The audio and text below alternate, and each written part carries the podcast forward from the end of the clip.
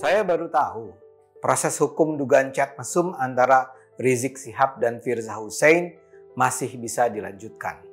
Ini berita baru buat saya karena saya mengira kasus yang menghebohkan ini semula sudah dipetieskan.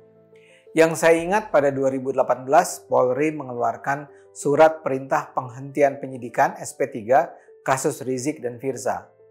Jadi saya mengira kasus ini sudah tidak akan bisa dikutak-atik lagi secara hukum.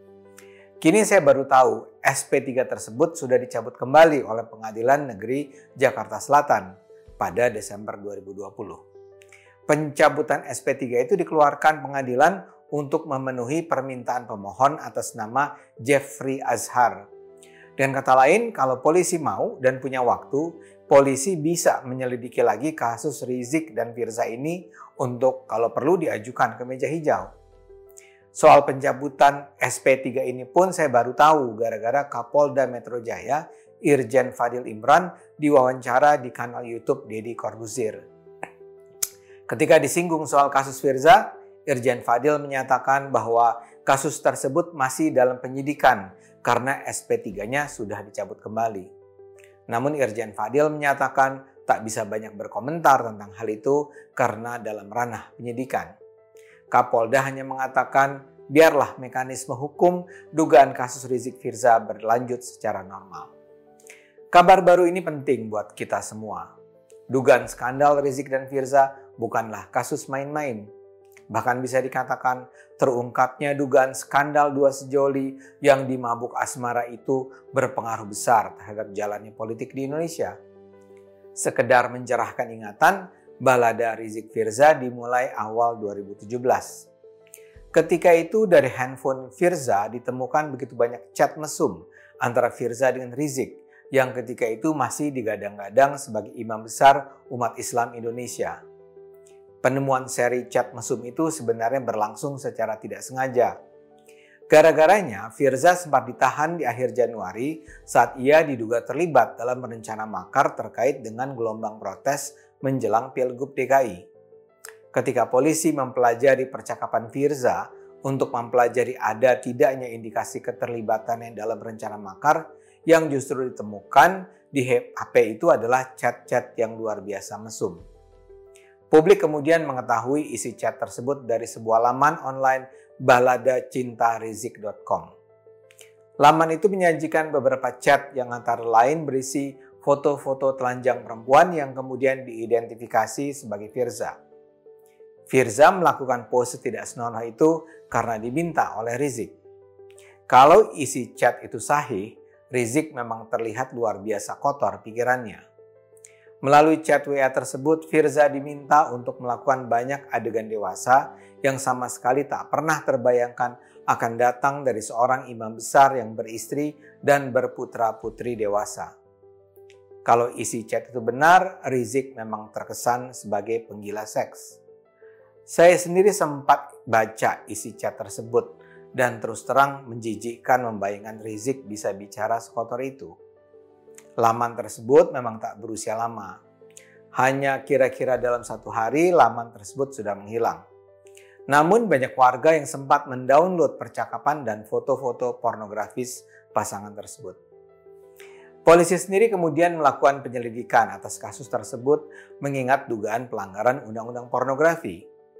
Aliansi Mahasiswa Anti Pornografi juga melayangkan laporan dalam kasus yang sama. Pelapor meminta polisi segera mengusut dan memastikan keaslian tangkapan layar percakapan tersebut. Polisi memanggil Firza dan Rizik pada April atau tiga bulan sejak kasus itu meledak. Karena keduanya mangkir untuk menghadiri pemanggilan, polisi menerbitkan surat perintah penjemputan paksa. Firza menghadap dan ditetapkan sebagai tersangka pada 16 Mei 2017 usai menjalani pemeriksaan selama 12 jam di Polda Metro Jaya. Kala itu dia didampingi adik yang juga kuasa hukumnya, Aziz Yanwar, yang kini menjadi kuasa hukum Rizik.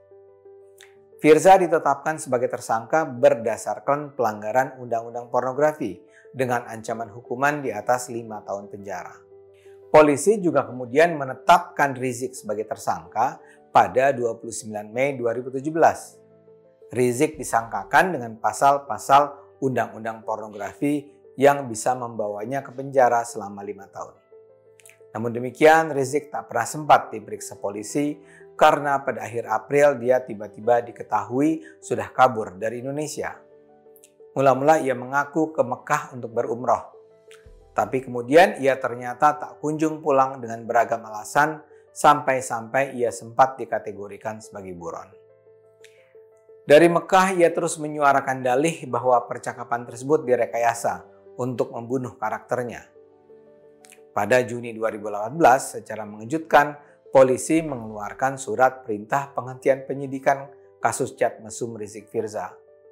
Ketika itu polisi menjelaskan bahwa SP3 itu dikeluarkan karena polisi tidak bisa menemukan pihak yang menyebarkan chat mesum itu kepada publik. Polisi sendiri tidak pernah menyatakan bahwa isi chat itu palsu atau hasil rekayasa. Namun oleh Rizik, SP3 itu dianggap sebagai bukti bahwa selama itu ia memang hanya menjadi korban fitnah. Sampai saat ini tidak ada kejelasan mengapa SP3 itu dikeluarkan. Namun itu nampaknya adalah salah satu langkah pemerintah untuk berusaha meredam gerak kelompok-kelompok Islamis radikal yang masih terus mengganggu kedamaian Indonesia. Nampaknya diharapkan dikeluarkannya SP3 akan mengurangi hasrat kelompok-kelompok tersebut untuk mengganggu ketentraman Indonesia terutama menjelang pemilu 2019. Pada 22 April 2018, persaudaraan alumni PA 212 memang menggelar pertemuan dengan Presiden RI Jokowi di Istana Kepresiden Bogor, Jawa Barat. Sejumlah perwakilan PA 212 yang hadir dalam pertemuan tersebut adalah Selamat Ma'arif, Al-Khotot, Sobri Lubis, Yusuf Martak, Usama Hisham, dan Miss Bahul Anam.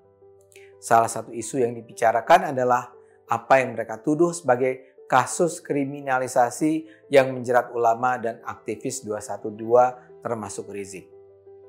Karena itu terasa wajar bila akhirnya Kapolri mengeluarkan SP3 dalam rangka menunjukkan itikat baik pemerintah pada kaum Islamis radikal. Namun ternyata kemudian air susu dibalas air tuba. Dari Mekah Rizik terus menyuarakan fitnah dan kebencian. FPI juga terus menunjukkan kegarangannya. Sementara alumni 212 terus berusaha menggelar acara-acara yang sangat berpotensi memecah belah bangsa. Kini pemerintah Jokowi kayaknya akhirnya memutuskan cukup sudah bahwa untuk menghadapi mereka, kaum kadrun bigot memang tak ada jalan lain kecuali bersikap tegas dan keras.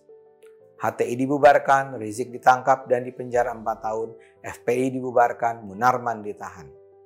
Dan kini kita tahu bahwa kasus Rizik Firza masih mungkin untuk dikembangkan kembali. Untuk sementara polisi nampaknya akan bersikap wait and see. Polisi mungkin tidak akan melanjutkan kasus ini kalau tidak ada keperluan yang mendesak. Maklumlah, Rizik toh sudah harus mendekam di penjara sampai 2025. Jadi kenapa pula polisi harus memulai sesuatu yang mungkin sekali menimbulkan huru hara kembali?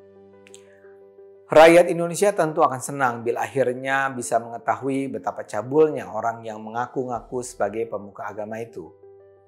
Namun kita mungkin sebaiknya juga berempati dengan polisi bila mereka juga tak memanfaatkan kasus ini untuk memberi hantaman lebih jauh ke jantung Rizik. Pada akhirnya kedamaian dan persatuan harus menjadi pertimbangan utama.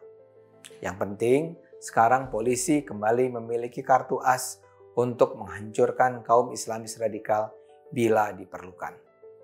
Mari terus gunakan akal sehat, karena hanya kalau kita gunakan akal sehat, Indonesia akan selamat.